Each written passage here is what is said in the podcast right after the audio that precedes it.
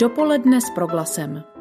Zajímaví hosté, podnětné rozhovory, duchovní útěcha, ale i čas pro oddechnutí a úsměv. Dobrý poslech pořadu dopoledne s proglasem. I dnes ve středu 27. května nás čeká necelá hodina s hosty, se kterými se po telefonních linkách potkáme už za pár okamžiků. Poslední květnovou středu bychom se rádi ptali těch, kterým do života nějakým způsobem zasáhla nemoc. Už tuto sobotu, 30. května, si připomeneme Světový den roztroušené sklerózy a tak se hned v úvodu zaměříme na život s touto diagnózou. Jak nouzový stav a pandemie ovlivnila životy vozíčkářů a těch, kteří jim pomáhají? Zeptáme se poté. No a naším hostem bude i ředitel domova pro seniory a lidi s Alzheimerovou nemocí, aby nám přiblížil, za jakých podmínek probíhají od pondělka návštěvy v těchto zařízeních. V závěru pořadu nás čeká rozhovor s herečkou a zpěvačkou Bárou Hrzánovou. Pěkný poslech a dobré naladění vám všem přeje Kateřina Rožová.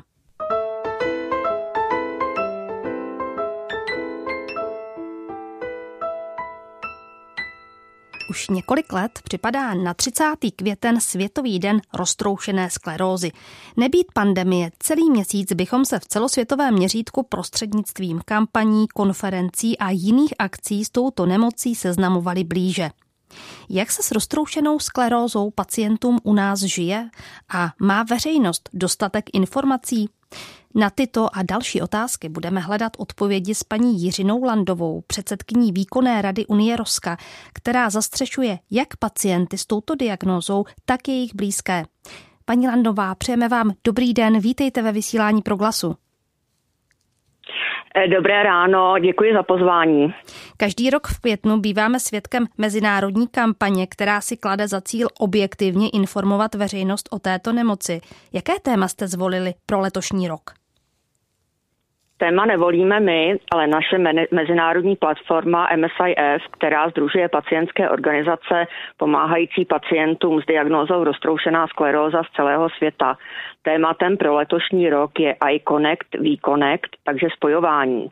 Spojují se pacientské organizace a pacienti z celého světa, spojujeme se s našimi přáteli, známými, podporovateli, prostě spojujeme svět zdravých a nemocných. No a jak se vám toto téma podařilo dostat ven právě v době pandemie?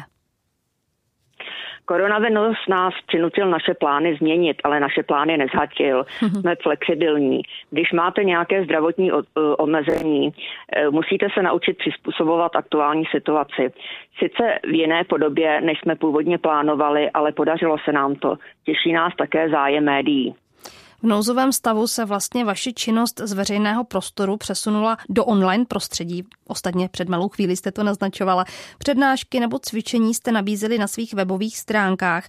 Tak mě zajímá, jestli využijete něco z poznatků, které jste v minulých týdnech načerpali také do dalších měsíců. Pevně doufám, že se pomalu můžeme přesunout zpět ke komunitní činnosti v našich pobočných spolcích po celé republice i k našim celostátním akcím, protože sociální kontakty nenahradíte. Museli jsme se přizpůsobit aktuální situaci, nemohli jsme pacienty nechat bez informací. Vyzkoušeli jsme různé formy internetové komunikace a naučili jsme se, že je potřeba poskytovat pacientům skutečně relevantní informace a proto chceme vytvořit informační web pro pacienty s roztroušenou sklerózou, aby veškeré potřebné informace našly na jednom místě. Pojďme se teď na chvíli zastavit nad problematikou nemocných s roztroušenou sklerózou u nás. Kolik lidí v České republice se momentálně s touto nemocí potýká? Aktuální odhad je 22 tisíc diagnostikovaných pacientů, přesné číslo bohužel není známo. A ročně kolik lidí se dozví tuto diagnózu? Ročně přibude cirka 700 pacientů, to znamená dva pacienti denně a to už není malý počet. No a tento nárůst je nějak stabilní, anebo se taky tady projevují nějaké změny, vyvíjí se to? Bohužel počet nově diagnostikovaných pozvolma stoupá. Jsme tu, abychom pomáhali pacientům s roztroušenou sklerózou a jejich blízkým. Tak to je moto, které si můžeme přečíst na vašich stránkách. Ale jaké konkrétní pomoci se lidem, kteří takto onemocní od organizace Roska dostane?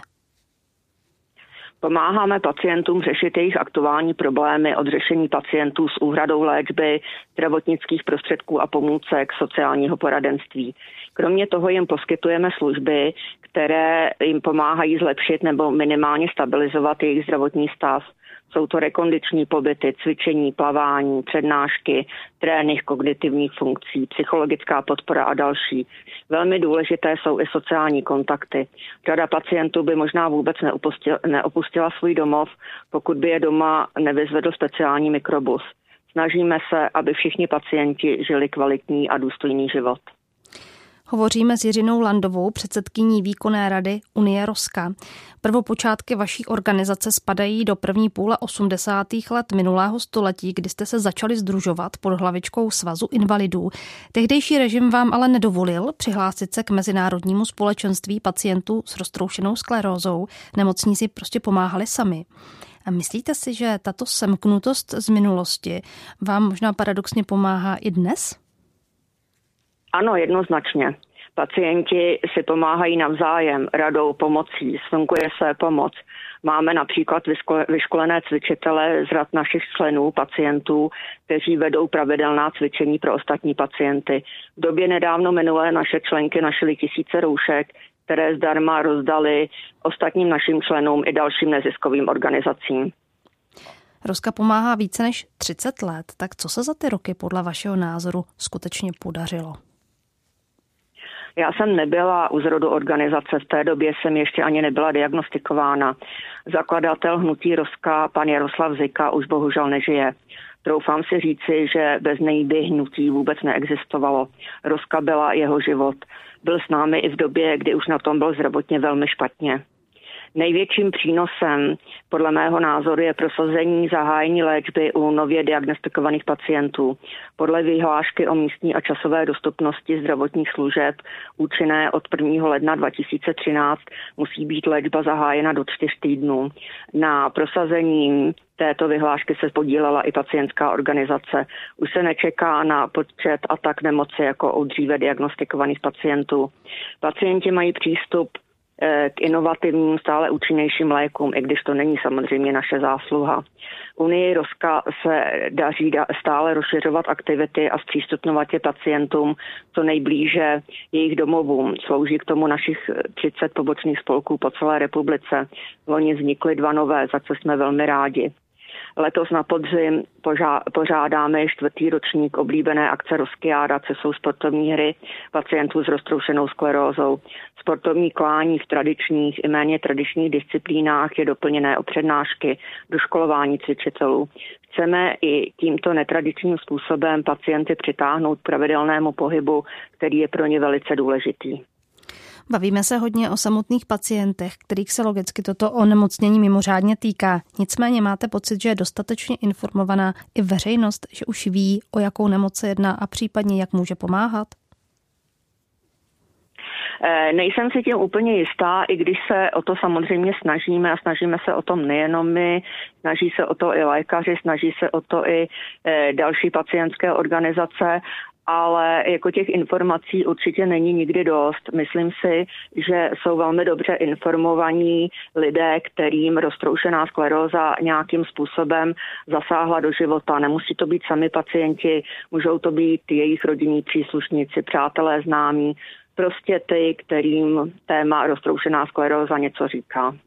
V úvodu našeho rozhovoru jsem říkala, že nebýt pandemie, tak celý květen bychom si řadou akcí připomínali diagnózu roztroušená skleróza. Na 30. květen připadá Světový den roztroušené sklerózy. Co jste k tomuto datu připravili? Už 20. května se měla konat v Hradci Králové naše 18. národní konference na celostátní úrovni. Konference se konala, i když na našem YouTube kanálu. Přednášky byly na stránkách dostupné celý týden, takže ten, kdo si je nestačil nebo nemohl poslechnout naraz, na to měl dostatek času. 30. května se měl konat koncert s následnou muzikoterapií pod názvem Bubnujeme pro Rosku. Koncert se sice konat nebude, ale o muzikoterapii nikoho neochudíme. Nebude nás možná vidět, ale bude nás určitě slyšet po celé republice z domova. Budeme zpívat a bubnovat na běžně dostupné věci, jako jsou třeba žíce a vařečky. 30. května bude na YouTube zpřístupněno úžasné půlhodinové video, na které jsou všichni srdečně zváni. Kontakt a odkaz najdete na našich webových stránkách www.roska.eu a zároveň tam najdete i informaci o Mezinárodním dní roztroušené sklerózy. No na závěr mi prosím dovolte jednu osobní otázku.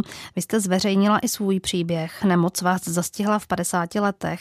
Mm, už pár let žijete s touto diagnózou. Každý člověk ji jistě přijme jinak, protože jsme každý jiný. Jak jste s roztroušenou sklerózou do svého života přijala vy? Jak s ní žijete?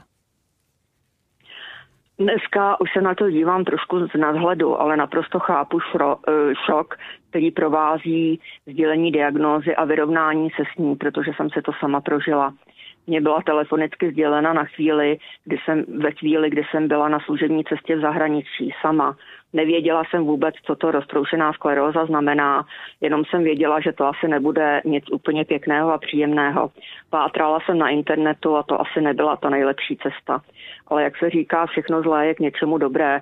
I to byl jeden z důvodů, který mě přimě k tomu, abych začala pracovat v pacientské organizaci, abychom byli schopni i nově diagnostikovaným pacientům poskytnout nebo zprostředkovat relevantní informace a zapojit se do komunity pacientů. Mně v této komunitě vyhovuje hlavně to, že nemusím nikomu nic vysvětlovat. Například teď jsem unavená a potřebuju si jít pomoct e, odpočinout, nebo tohle nezvládnu. Všichni to znají a všichni vás nějak neodsoudí. Moc vám děkuji. O svůj životní postoj se s námi podělila Jiřina Landová, předsedkyně výkonné rady Unie Roska, pomáhající pacientům s roztroušenou sklerózou. Děkujeme za váš čas a přejeme, ať se vám všem daří. Naslyšenou. Já také děkuji a naslyšenou.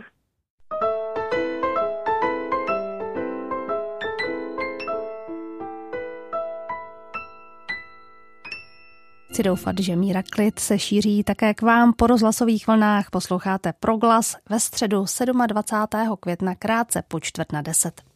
Společnost Asistence poskytuje sociální služby lidem s tělesným a kombinovaným postižením. Jejich programy mají společný cíl podpořit svobodný a samostatný život v běžném prostředí. Jedná se o osobní asistenci a sociální rehabilitaci doplněné o dobrovolnický program a ergoterapii.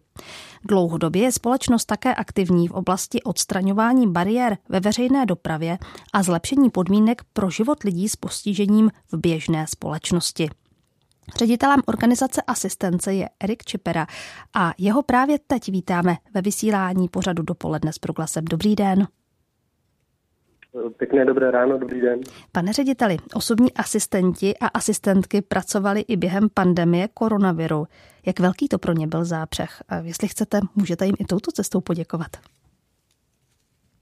No tak mm, my jim děkujeme eh, odměnama, eh, ale to není eh, to, to úplně to poděkování, který k tomu patří. Náš dík jim patří hlavně za to, že se nebáli jít i mezi lidi, kteří třeba byli v karanténě a vlastně asistovat jim. Takový byli a prostě vůbec se toho nebáli a věděli, že to je jejich služba, kterou prostě v tu danou chvíli musí udělat a že když tam nebudou oni, tak tam nebude nikdo jiný. Byl to větší zápřah než jindy? Byl to menší zápřeh paradoxně u nás než jindy, protože vlastně e, i lidé s postižením omezili ty svoje aktivity během, e, během toho stavu, kdy byly všechny aktivity omezeny. Ani oni nechodili do zaměstnání, nechodili za těma svýma věcma ven. E, to bylo vlastně dost. Mnoho těch lidí to mělo dost stejný na druhou stranu jako jindy, protože spousta lidí s postižením je izolována eh, ve svých bytech, jsou odříznuti eh, od eh, nějakého většího sociálního kontaktu, tak pro ty se toho moc nezměnili. Ty vlastně koukali z domova, co se děje, ale jejich život byl stejný. Takže vlastně neměli jsme ten zápřah větší, měli jsme ho mnohem menší naopak, ale teď už se to zase vrátilo všechno do toho, do toho rozsahu, jaký, jaký byl. Už jste o tom mluvil, podobně jako řada organizací. Jste se museli přizpůsobit a zřídili jste asistenci na dálku, která pomáhala při vyřizování věcí z domova. Mm-hmm. Funguje dál? Asistenci na dálku už jsme mohli zrušit, protože dneska už ty naše sociální pracovnice chodí zase za těmi lidmi domů, řeší s nimi ty věci v terénu, Naopak nám vlastně i přibyly některá nová témata teďka. Například? Například vlastně lidé s post... No, například jsou vlastně lidé s postižením, kteří jsou vlastně asi jste zaregistrovali to, že Praha umožnila lidem bezdomova, aby z ulice šli bydlet do některých uh, hostelů, které jsou teďka prázdné, což se mi zdálo velice vhodné a tam se vlastně dějí různé věci. Velmi se zlepšil zdravotní stav těch lidí a prostě a pomalu dochází k tomu, že se zase vrátí a někteří se nemají, nebo mnozí se nemají kam vrátit a jsou mezi nimi i lidé s postižením, takže vlastně naši pracovníci teďka poprvé vlastně včera byli uh, na prvních konzultacích se čtyřmi lidmi, kterým teďka budou pomáhat vlastně si zařídit nějaké, hm, já nevím, každý to má nějak jinak nastavené, někdo potřebuje uh, doladit uh, své dokumenty, někdo potřebuje se zorientovat, jaký, jak může podpořit vlastně jeho existenci stát formou nějakých příspěvků na postižení a jak si najít třeba bydlení a další všechny tyhle ty věci, na kterých je nutné se zorientovat. Předpokládám, že svou pomoc nabízíte i v rodinách, které mají děti s nějakým stupněm postižení. Jak moc byla ta pandemie zásahem do života rodin, kteří se starají o jakkoliv handicapované dítě? No zásadní. Tedy, eh, my tady máme eh, klienty až od 16 let, takže my přímo jako nepracujeme eh, s těmi rodinami, s těmi nejmenšími dětmi, ale jsme, jsme v tom a vidíme to, co se děje a vlastně během, eh, během té celé doby jsme taky byli kontaktním místem, na které se mohly rodiny obracet a my jsme je přesměrovávali na ten velký dobrovolnický program, eh, který zřídilo město s eh, Českým červeným křížem. Tak vlastně, mm, ačkoliv třeba u dospělých lidí s postižením se toho zas tak moc nezměnilo, protože jsou často doma, tak vlastně u těch rodin, které mají malé děti s nějakým těžším postižením, se to změnilo naopak hrozně moc, protože byly ty děti doma a ono eh, prostě non-stop eh, pečovat o děti s různými druhy postižení je prostě ohromný zápřah, který nejde vlastně v podstatě u některých těch lidí dlouhodobě vydržet. Takže my jsme s napětím očekávali, kdy už se otevřou stacionáře, kdy se otevřou školy, protože vlastně tato nabídka těch odlehčovacích míst, škola je samozřejmě vzdělávání, to se, ale prostě i to, že, ten, že to dítě jde každý den do školy a vrátí se zase odpoledne, umožní těm lidem dobít baterky, e, nakoupit, zařídit všechny potřebné věci a pak vlastně zase můžou pokračovat dál a e, bohužel vlastně byl ten to otevření těch škol e, odsunuto. Naštěstí se vlastně nějakým tlakem podařilo aspoň dojednat, že ten první stupeň bude od příštího týdne otevřen i na speciálních školách, ale vlastně tak jako šli včera, nebo vlastně v pondělí Eh, děti na běžných školách eh, už do školy, tak eh, to se u těch rodin s dětmi s postižením nestalo. U speciálních škol. Ty děti, které jsou v inkluzi, tak ty už, ty už také chodí, když se proto rozhodli, když se domluvili vlastně s tou školou a rodiče a děti s tím souhlasili. Ale vlastně ty speciální školy jsou zavřené a to je škoda. Vracíme se pomalu všichni do normálu. Zajímá mě, jestli i váš dobrovolnický program má v této chvíli právě dostatek dobrovolníků, jestli jste na tom personálně dostatečně saturovaní, nebo naopak, třeba někoho hledáte do svého mhm. týmu. Hmm. Tak eh, kdybychom měli něco na dveřma, tak bychom tam měli asi dobrovolníků a asistentů není nikdy dost, eh, takže jestli někoho takováhle činnost láká, tak je vítán. Paradoxně teda předtím než začala celá ta uh, pandemie, tak vlastně se nám začalo hlásit mnohem víc asistentů. Měli jsme taky nějakou kampaň, takovou, která byla hodně vidět a vlastně uh, oslovila lidi a začali se hlásit i dobrovolníci. My jsme byli zrovna ve velkém vlně zacvičování a najednou to celé uh, spadlo, tak teď jsme zvědaví, jestli vlastně jejich zájem bude trvat i poté, ale my máme vlastně dobrovolnický teda program, který je zaměřen na volnočasové aktivity Eh, lidí s postižením. Někdo chce jít na kafe, někdo chce jít na procházku, někdo chce jít do kina, do divadla, kam je to možný. Eh, a vlastně dobrovolníci jsou zacvičení a přijdou k těm, těm lidem a pomůžou jim někam eh, takhle vyrazit a často se pak stává, že i vlastně spolu mají nějaký přátelský nebo kamarádský vztah, což prostě je zásadní pro právě vlastně spoustu lidí s postižením, protože ta velká, to velký, jestli tak dá říct, postižení, je to vyčlenění ze společnosti. E, prostě každý člověk má okolo sebe nějaký kruhy lidí, se kterými může mluvit, na který se může obrátit e, e, o radu, nebo sám jim může pomoct poradit. A tím, že vlastně hodně lidí s postižením prošlo speciálními školami, kde vlastně se setkávali s dalšími lidmi s postižením, tak ty kruhy nejsou tak silně vybudované jako ty naše, které máme z těch základních škol, středních, vysokých zaměstnání. A je potřebný je vlastně nějak eh, doplňovat, eh, vlastně pomáhat jim, aby se vytvářeli. A to dobrovolnictví je jedna z těch věcí, které tomu pomáhají. Prostě někam přijít jednou za čas a s někým někam vyrazit je prostě ohromná pomoc, i když se to třeba nám nemusí zdát. S Erikem Čeperou, ředitelem organizace Asistence, si povídáme na proglasu o pomoci lidem s tělesným postižením. Pane řediteli, procházejí dobrovolníci, o kterých teď mluvíme, nějakým zácvikem? Jak případně vypadá?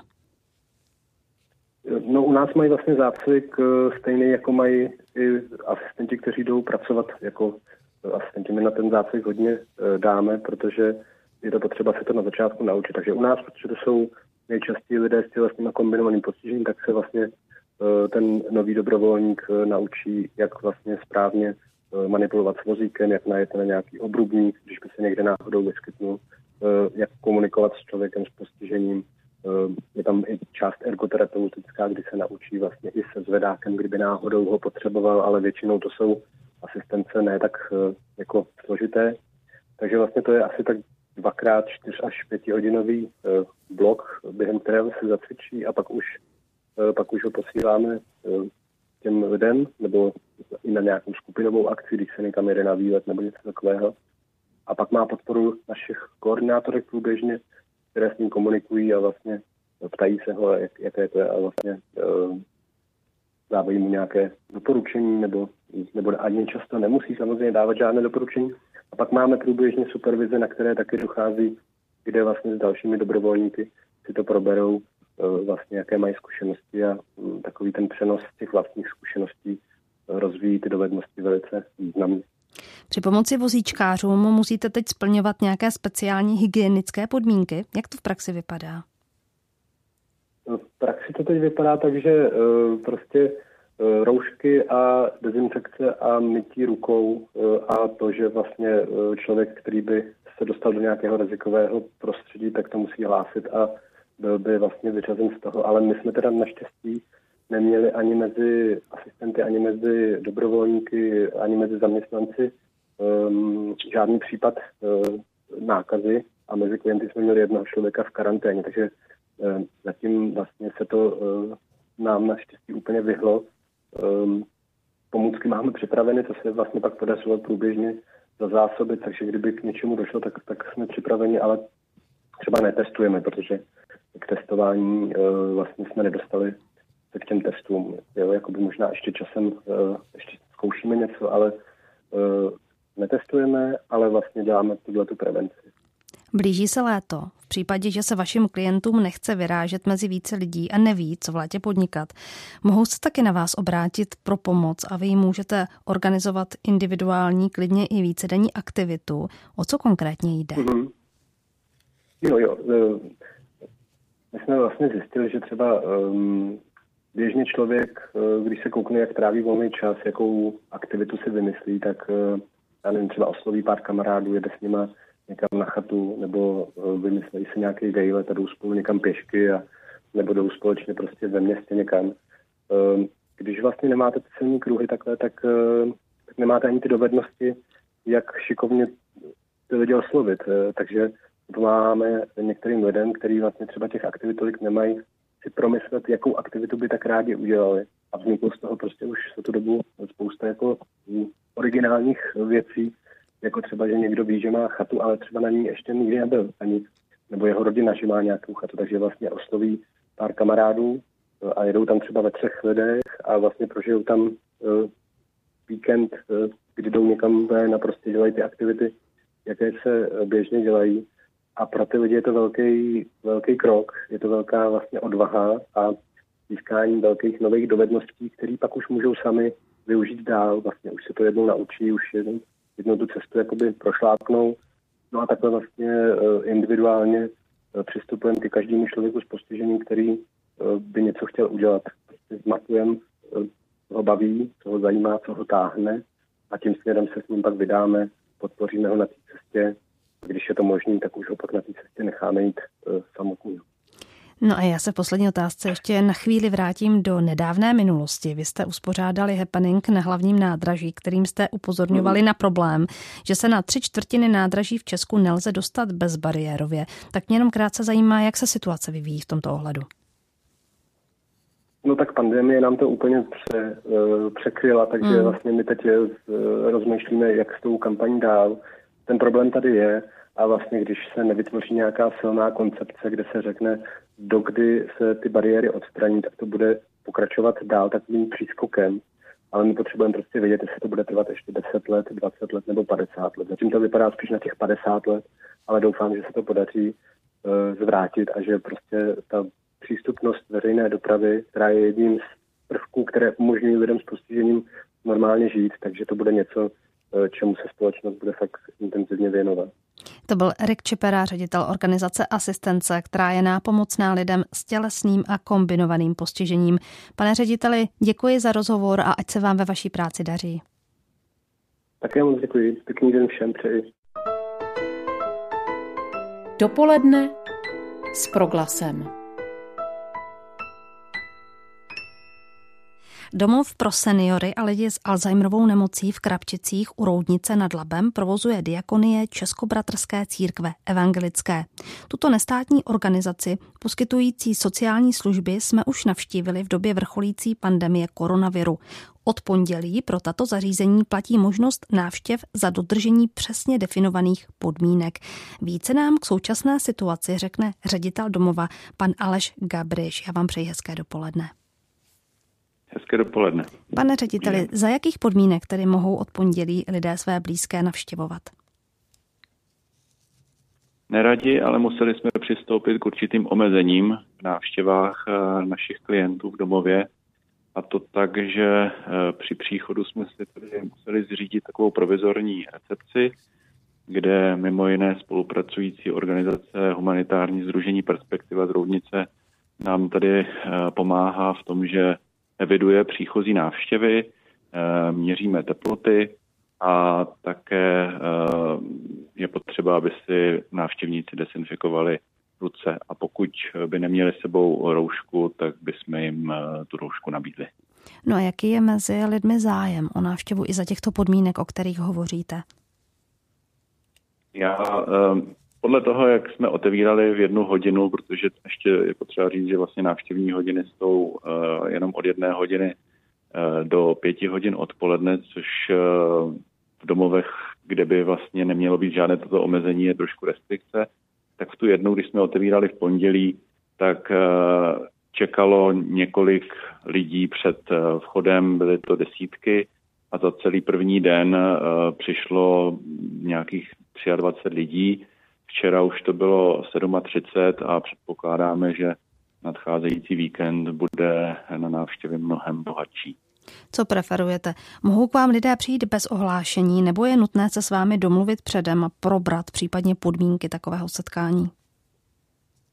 My jsme všem rodinám, které eh, mají s námi eh, nastavené nějaké vztahy, kontakty, je informovali právě o těchto podmínkách, že do domova je potřeba přijít v eh, maximálně třeba návštěvě ve dvou lidech, aby, aby se nestalo, že na jednom oddělení uh, bude třeba 10 nebo 12 návštěvníků, což by bylo dost rizikové, takže jsme vyzývali rodiny dopisem a taky telefonicky, aby přicházeli třeba ve dvou a aby zůstali v domově třeba maximálně hodinu a mohli přijít i další lidé. A pokud to bude možné, tak aby eh, se svým rodinným blízkým nebyli jenom na pokoji, což v pondělí třeba, kdy nebylo úplně vlídné počasí, eh, nebylo možné odejít, ale měli jsme tady ve společenské místnosti připravené eh, samozřejmě nějaké místa, kde, kde mohli nerušeně se svými blízkými pobývat. Takže informujeme je, ale není potřeba se do našeho domova nějak hlásit a objednávat, že uh, přijdeme na návštěvu a, tím pádem uh, bychom řekli ano nebo ne. To, tohle zatím není mm-hmm. potřeba. Je jasné, že potřebu mezilidského kontaktu nelze online rozhovory úplně nahradit. Sám každý den přicházíte do styku se svými seniorskými klienty, znáte jejich potřeby a přání, tak co do jejich života přinesla tato možnost vidět po čase své blízké? No, eh, vyjádřil bych to eh, je vlastně vyjádřením jedné naší eh, klientky, která na dotaz reportérky z České televize, jestli se těšila, tak ji odpověděla, to je ale blbá otázka. Těšili se tě lidé velmi, protože ta izolace byla dlouhá. Návštěvy nebyly dovolené nikdy od začátku března. Pardon. A v tu chvíli být dva měsíce nebo dva a půl měsíce izolován je opravdu velmi nepříjemné, ale každý to vnímá různě. Je pravda, že náš domov se hodně specializuje uh, na péči o lidi s Alzheimerovou nemocí a u těchto lidí ten kontakt je v tom čase opravdu obtížně změřitelný. Vždycky, když vidí svého blízkého, tak jsou za jeho přítomnost ti lidé rádi, ale když tady není, tak nevím, jestli ta nemoc je v něčem zvláštní nebo uh, nějak, nějak ti lidé nestrádali, takže by vám to říkali. Prosím vás, potřebuju, uh-huh. aby mhm. už tady byla moje, moje dcera, uh, moje vnučka nebo můj syn.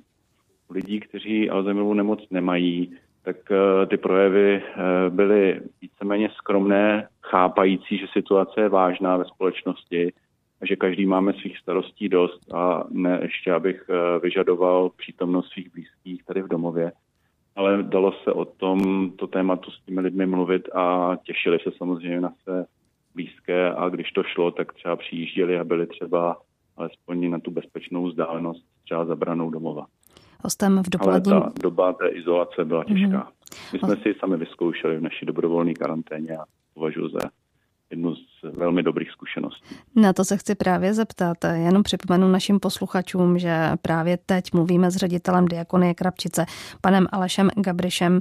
My jsme s vámi mluvili zhruba před měsícem, nebo možná víc než před měsícem, a to jste právě vstupovali spolu s kolegy do dobrovolné karantény, o které jste teď mluvil. Zajímá mě, jaká to byla zkušenost, jak vás to stmelilo, jak vás mezi sebou v pracovním kolektivu, tak logicky i s klienty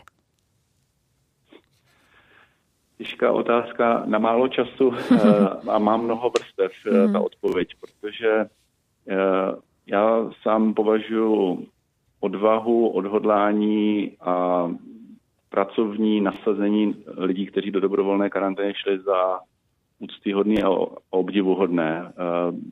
Zvládli jsme karanténu, podařilo se nám tímto opatřením minimalizovat riziko vniknutí koronaviru do domova a po měsíci, bylo to od 3. dubna do 30. dubna, jsme nezaznamenali u našich klientů žádné projevy eh, COVID-19. Takže eh, můžeme si říct, ano, dobré, eh, povedlo se. A pak, když se díváme na to, jaké to tady bylo, tak samozřejmě v těch počátcích, kdy jsme se v podstatě nějakým způsobem museli zapracovat nebo zavést si ten režim, abychom to tady nějakým způsobem ustáli, tak eh, za sebe osobně tohle vnímám za eh, to nejtěžší v té eh, době, kdy těch informací o nemoci bylo málo, byly, byly různorodé, byly třeba dost i katastrofické a nevěděli jsme, jestli naše cesta je tou, ne nejlepší, ale tou cestou, která tomu pomůže těch kritických eh, otázek je tady dost na stole a jsou v pořádku, tak vedle toho uh, jsme se tady vlastně izolovali úplně stejně jako naši klienti, protože jsme byli bez rodin a neměli jsme uh, v podstatě velké možnosti se s nimi potkávat. Podobně jako naši klienti mohli jsme se takhle jako vidět zabranou, zamávat si na sebe a pro mnohé z nás byl stesk po osob, po, po našich blízkých jako významný a někdy i palčivý až bolestivý. Nicméně uh, držel nás asi uh, v dobré náladě, můžu to tak říct, nebo v takovém tom jako odhodlání, že děláme dobrou věc, asi to, že se skutečně mezi našimi klienty uh, koronavir ne, neukázal a mohli jsme to nějakým způsobem zvládnout. Ale vlastně snídat, obědvat, večeřet a usínat v domově společně s našimi klienty byla jedinečná zkušenost. A cítím nevím, jestli mý kolegové to mají podobně, ale že nás to nějak posunulo, trochu změnilo. Nechci být až patetický, ale ta zkušenost byla jedinečná. Já moc děkuji za tu upřímnost, s jakou o tom hovoříte. Vás se rozhodli podpořit taky lidé z nejbližšího okolí, protože na vašich sociálních sítích je ke schladnutí video z koncertu obyvatel Krapčic a Ctinevse, kteří pro vás před domovem venku zahráli. Co to pro vás znamenalo? To bylo uh, neuvěřitelné, milé překvapení. Uh, Myslím si, že právě že přišlo na konci toho čtyřtýdenního pobytu v domově jako, jako něco, s čím člověk vlastně vůbec nepočítá a najednou se tady objeví uh, skupina lidí, 30-40 eh, lidí, houkačky, do toho ještě uh, přijelo zpravodajství České televize, které nějak umocnilo tu situaci nebo tu, tu, tu, tu událost a pan starosta eh, spolu ještě ze zástupci myslivců a hasičů přijeli poděkovat našim zaměstnancům, každému přivezli eh, kytičku a to poděkování bylo fakt jako velmi silným nějakým, nějakou podporou a e, potvrzením toho, že jsme snad udělali dobrou věc. A právě nad, nebo vedle tady toho celou dobu té naší karantény jsme, eh, nechci říct, že denně, ale vlastně skoro ano, každý den jsem někdo přijel a něco nám přivezl. Jestli to byly pomeranče, nebo to byly Coca-Coly, nebo to bylo víno, nebo to byly časopisy, nebo za našimi obyvateli přijížděli zástupci třeba mateřských škol, základních škol, skautů a přiváželi nám obrázky pro naše klienty, tak ta míra podpory, která se spontánně eh, vynořila, byla na té mm, karanténě nebo na tom výjimečném stavu jedno z eh, nejhezčích nějakých vzpomínek a zážitků, které jsme si společně odnášeli a které spolu máme. Já už vás poprosím o stručnou odpověď. Někteří odborníci předpovídají, že nás na podzim čeká další vlna koronavirové pandemie. Předpokládáte, že budete o něco, bude o něco snažší zvládnout po všech zkušenostech, které máte, o kterých jsme teď mluvili? No, já doufám, že žádná nepřijde, ale, ale když přijde, uh, tak jednoznačně se dá říct, že zkušenost, kterou uh, jsme udělali, nám trošku jako pomáhá se na to podívat z nadhledu a říct si, že to snad zvládneme. Je fakt, že ochranné pomůcky uh, si už teďka musíme pořizovat z vlastních zdrojů, protože koncem nouzového stavu skončilo i zásobování uh, ochrannými pomůckami a doufám, že je budeme mít a že eh, samozřejmě i ty informace o tom, jak se koronavir šíří a jak je nebezpečný, už jsou teďka dostupnější, respektive už nějak eh, víme ve společnosti, eh, jak k němu přistupovat. A to si myslím, že jsou samozřejmě argumenty nebo informace, které nám mohou pomoct i v nadcházející době snad nebude tak drastická zvládnout tu situaci. Říká Aleš Gabriš, ředitel Diakonia Krapčice, domova pro seniory a lidi s Alzheimerovou nemocí. Já vám moc děkuji za váš čas pro proglas, za rozhovor a přeji vše dobré.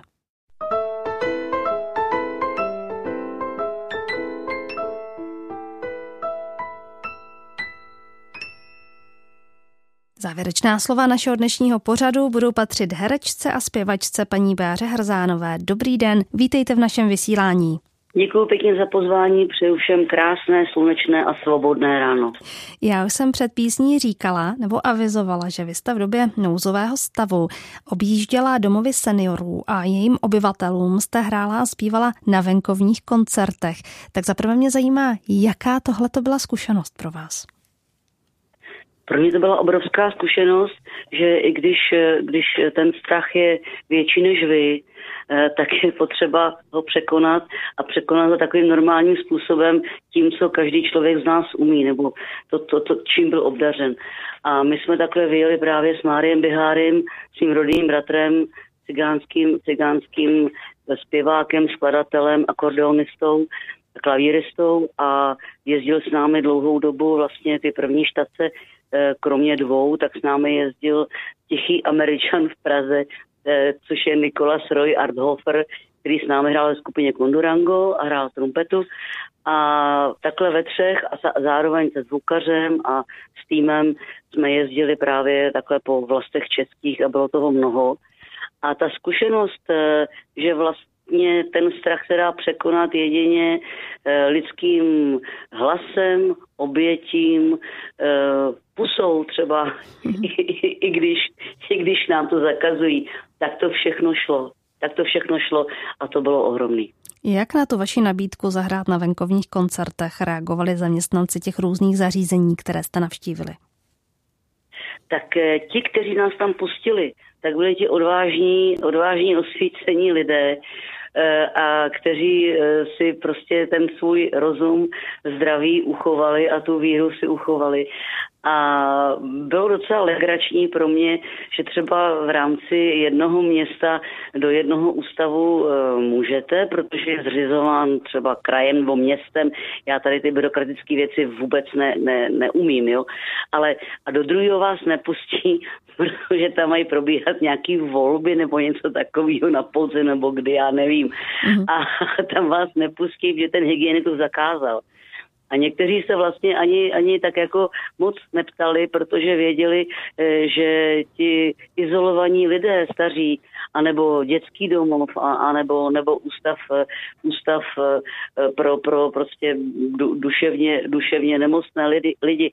Takže to, ta, ta, ta, um, jako ta, ta hrozba nakažení nějakým uh, virem tak je daleko menší eh, nebezpečím pro ty lidi, než to, že jsou izolováni a to, že prostě eh, ne, ne, nemůžou, nemůžou se stýkat s lidmi a nemůžou normálně, normálně žít a normálně komunikovat.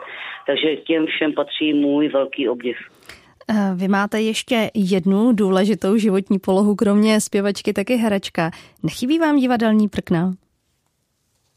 No, musím říct, že v té první chvíli to byl obrovský šok, protože my jsme oba dva s Radkem, s mým manželem, tak jsme oba dva zvyklí vlastně trávit eh, tady ten konec sezóny jako ve velkým pracovním nasazení a jsme zvyklí prostě pracovat a hrát a jezdit po celé republice a, a, a dělat to, to, co umíme.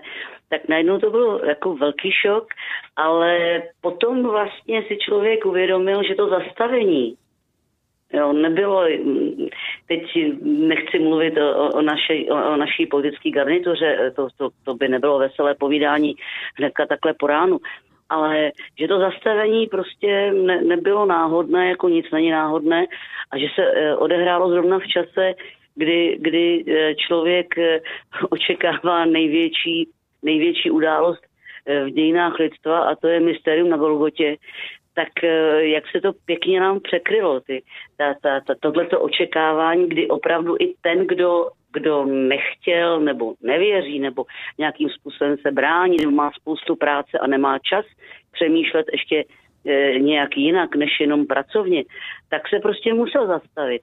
A my jsme to oba dva přijali, že tak to prostě, tak to, tak to pán Bůh chtěl a tak my se podle toho musíme zařídit a takže já toho času, kdy jsme nehráli, vůbec nelituju.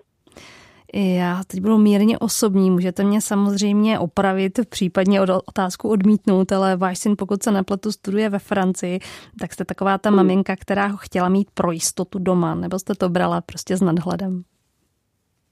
No, víte co, eh, tak samozřejmě, že ta první, ten, ten první šok, eh, já jsem si hnedka jako dramatická, hysterická umělkyně představovala něco jako Roma Julie ze Shakespearea, jak se v morové ráně zatloukají ty dveře a ty, ty lidi buď tam za těma dveř, dveřma přežijou nebo nepřežijou.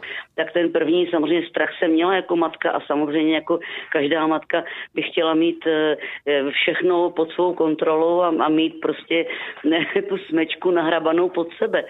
Ale protože, protože náš Toník už je dospělý mladý muž a, a, a já mu naprosto důvěřuju, tak jsem to nechala na něm a e, vlastně pak se to jako vyhodnotilo i ten čas, jak plynul, že to, že zůstal v té Francii a, a se svými nejbližšími, teda se, se svými kamarády a se svojí dívkou, tak e, to myslím, že to bylo pro jeho život hodně důležitý. Naučil se spoustu nových věcí a, a e, dospěl ještě rychleji, než jsem si myslela. Takže já jsem, já jsem za to ráda, že zůstal v té Francii. Poprosím poslední otázku stručně. Co vás vás čeká v dohledné době? Co máte před sebou, pokud tedy situace dovolí? Ano, ano, ano. Tak my jsme se včera vrátili eh, z Cigán Tour, teda ještě jsme hráli a zpívali ve Žďáru a v Brně, kde teda mm, jsme měli úžasnou, uh, úžasnou naší kamarádku uh, a vzácného člověka a jej, jej, jej, jejíž přátelství si velice cením a to byla Hanka Ulrichová, která s náma zpívala a teďka na konci června začneme znovu zkoušet. My měli před premiérou Felinyho silnice v divadle Kalich Eh, tak eh, začneme zkoušet a od července začínáme hrát na letní scéně divadla Kalich pod věží na Žeškově. Děkujeme za odpovědi paní Báře Hrzánové. Přejeme, aby všechny plány na léto vyšly jak mají a budeme se těšit na další setkání s vámi, ať už na průhlasu, v divadle nebo na koncertě. Všechno dobré, naslyšenou. Děkuji vám pěkně, děkuji, krásný ráno přeju. Pořad dopoledne s proglasem končí. Na jeho přípravě se i dnes podíleli Petr Kazda, Pavel Smolek a Marcela Kopecká. Od mikrofonu se loučí a dobrý poslech naší rozhlasové stanice i nadále přeje Kateřina Rožová. Dopoledne s proglasem. Každý všední den mezi devátou a desátou jsme v tom s vámi už 25 let.